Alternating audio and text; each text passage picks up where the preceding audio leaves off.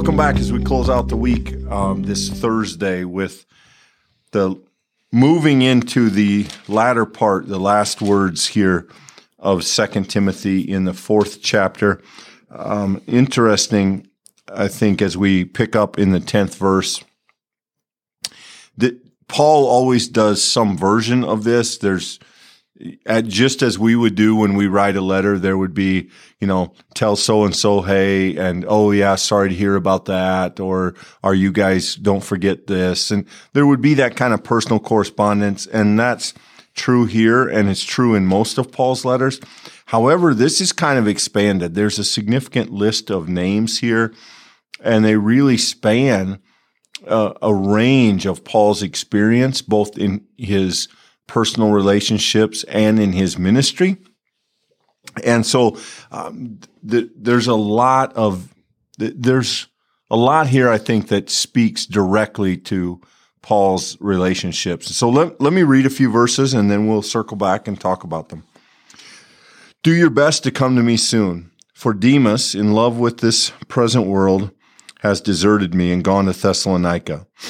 Crescens has gone to Galatia Titus to Dalmatia. Only Luke is with me. Get Mark and bring him with you, for he is useful to my ministry.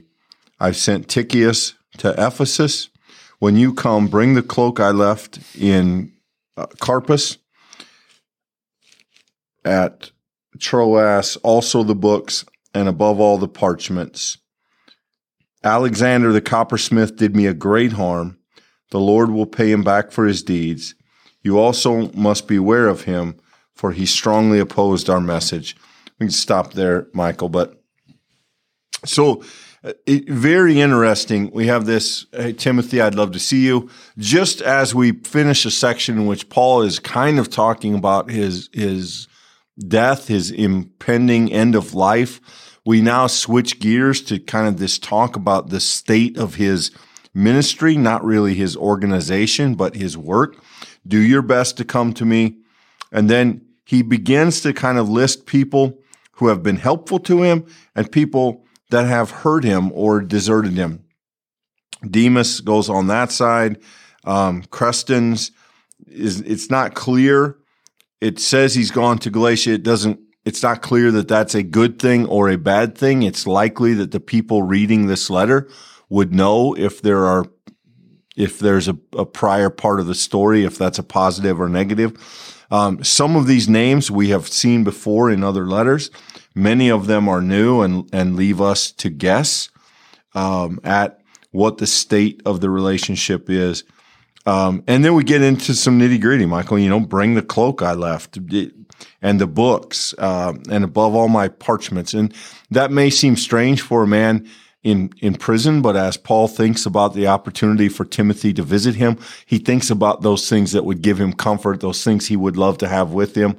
Um, you know, not unusual, but a little bit, um, we don't see a lot of this as Paul closes letters. There, there are usually some goodbyes and some thoughts, maybe a warning, but this is a, this is a, I think, um, a broader example of that than we usually get. Yeah, agreed. Uh, I'm not going to have a lot to add, maybe just a few things to sort of add in, fill in the cracks, maybe.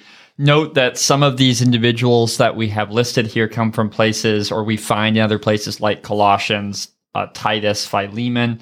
So, like you said, Clint, it, it is sprinkled throughout the New Testament. Um, there's a case you read in verse 14 about this individual, Alexander. There's another Alexander mentioned in Acts as someone who stood up and preached in Ephesus, though it's unclear if we're talking about the same Alexander or if that's someone else. Uh, maybe a thing that you could say surveying this section, besides, I think, what is the, the major thing to say is, by the way, this is written by a real person who wants his coat back. Let's not forget that. Mm-hmm. Um, but it, if you want to sort of look at this text and you want to see the connective meanings, just remember that Paul, in his life of faith, was betrayed.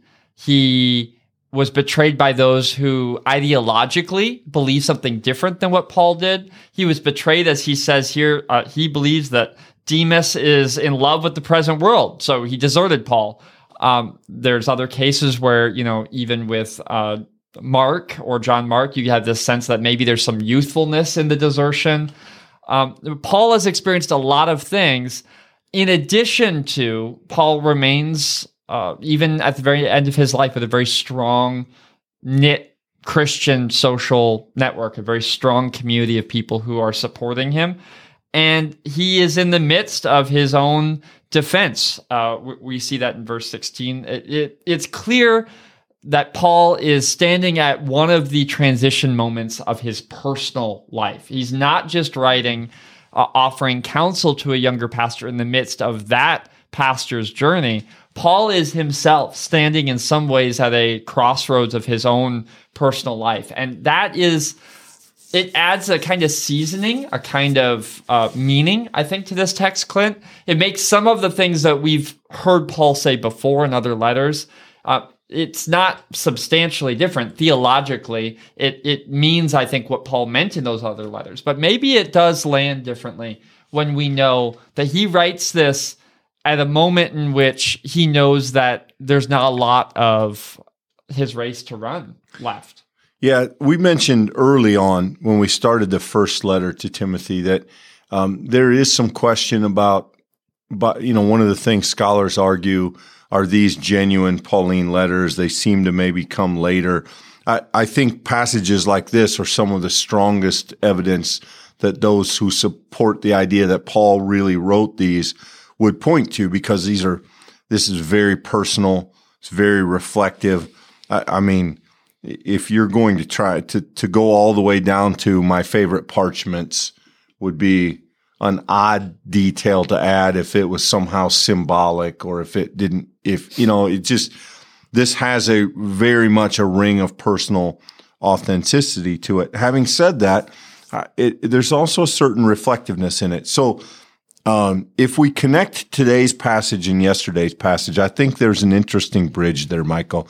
Uh, uh, an older, in his context, an older man who has served the church, um, who's already all but said he's looking at the end of his life. He's considering the the end of his race, the finishing of his journey, and he reflects in that that there have been those who have stayed with him, that there have been those who supported him, that there have been those who opposed him, those who have done him harm or hurt him, and I think whatever one's job is, one doesn't, you don't need to be a pastor to appreciate this, that at a certain point, we take stock of the relationships in our life and he couches them in terms of ministry, but it, it's sort of a looking back moment for Paul in some ways. And that he shares that with Timothy and through Timothy to the church is, I think, you know, very interesting that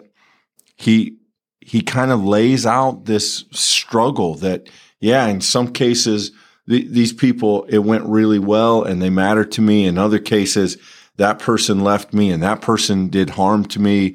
And I, I just, I think it's a very interesting moment of introspection. And I, I think we can pretty easily connect the ideas of this passage with the ideas we saw yesterday of a man reflecting on his end being near. And it, to me, that gives it, uh, that, that gives it some, um, depth and makes it kind of interesting. Uh, I once had a professor say, uh, that we underestimate uh, how much the church relied upon the technology of its day for the distribution of the gospel. And they went on to make the argument that we underestimate the influence of the Roman roads uh, the kind of transportation that was made possible in the days immediately surrounding and after Jesus' life. And I think this letter maybe does illustrate that, Clint. I mean, just look at all of the comings and goings named here. You know, get Mark, bring him. He's useful. I sent Tychicus to uh, Ephesus, um, but you bring the cloak that I left. Um, you know, there, there's all of these people moving and there's all these different cities being connected. That is, in many ways, the arteries of the gospel. This is Paul uh, utilizing the ability to get from one place to the other, the ability to send letters uh, that can get there in a reasonable amount of time, and boats that can get you safely from one harbor to another. I mean, this is clearly a very well connected movement with bases in lots of different places. And that is what ultimately we can all trace our theological heritage back to, right? I mean, it it all started with the men and women of these communities and Paul and these leaders literally traveling and sharing in different places and so let's just you know note that there's a lot of work and logistics that went into the ministry uh, that Paul brought to the Gentile world, and and as those who live as Gentile Christians, we may be quick to take that for granted. But I mean, the truth is, we see here that in just a small amount of housekeeping, I mean, there's obviously a lot of hands at work. And if you want to make that practical, this is not the point of the text, but if you want to make that practical, I mean, that happens in every church, in every place throughout all time. I mean, there's always interconnected work, things that happen behind the scenes, people who go from here to there, you know. So that's the that's the nature of community, and we see it explicitly here in the text.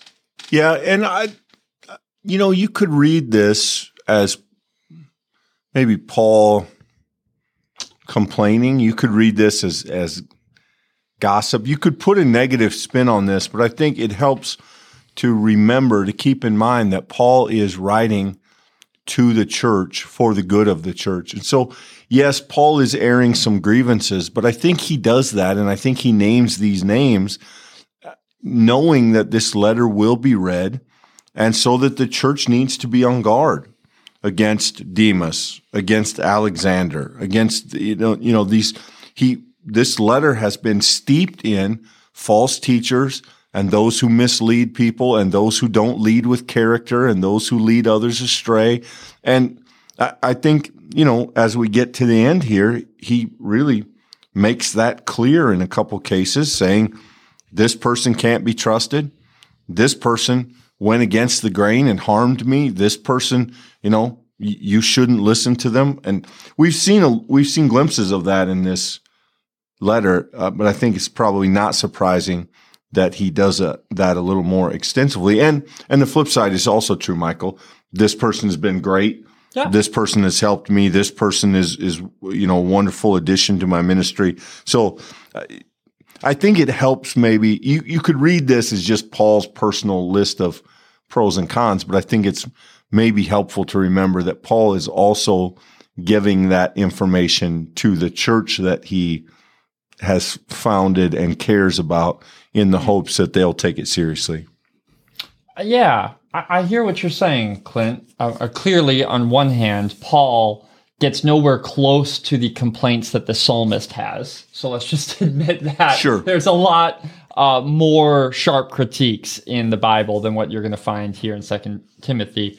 Another thing I want to point out, though, is we shouldn't be shocked. Really, I've never thought of it this way, but we shouldn't be shocked when Paul spends a substantial amount of time this letter talking about suffering and persecution and the the troubles and and struggle of being Christian and Christian leadership.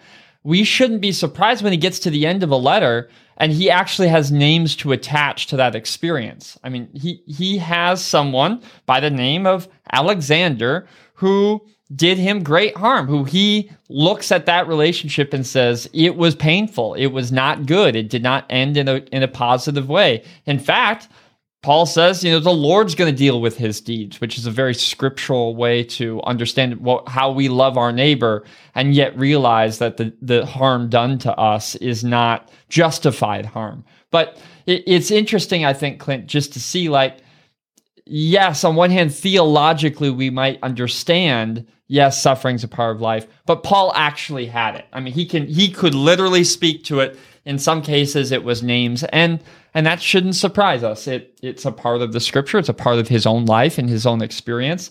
Yes, he stands as a lion of the faith, but he was also just a man, and we see that here in the in the scriptures. Yeah, Paul understands it's part of his calling to protect the church, and that means protecting it even from named individuals who he thinks are dangerous to it. And so, you know, that's what he says. You must not listen to him. Um, so I think you know th- those are not the best parts of a pastor's work and certainly the church, but they are sometimes necessary. And, and Paul definitely feels it necessary in that context. Well, we're nearing the end. I uh, hope that you've uh, heard something in this today. We will certainly be coming to the end of uh, Second Timothy next week. So we hope that this week's been encouraging. We look forward to seeing you on Monday. Thanks, everybody.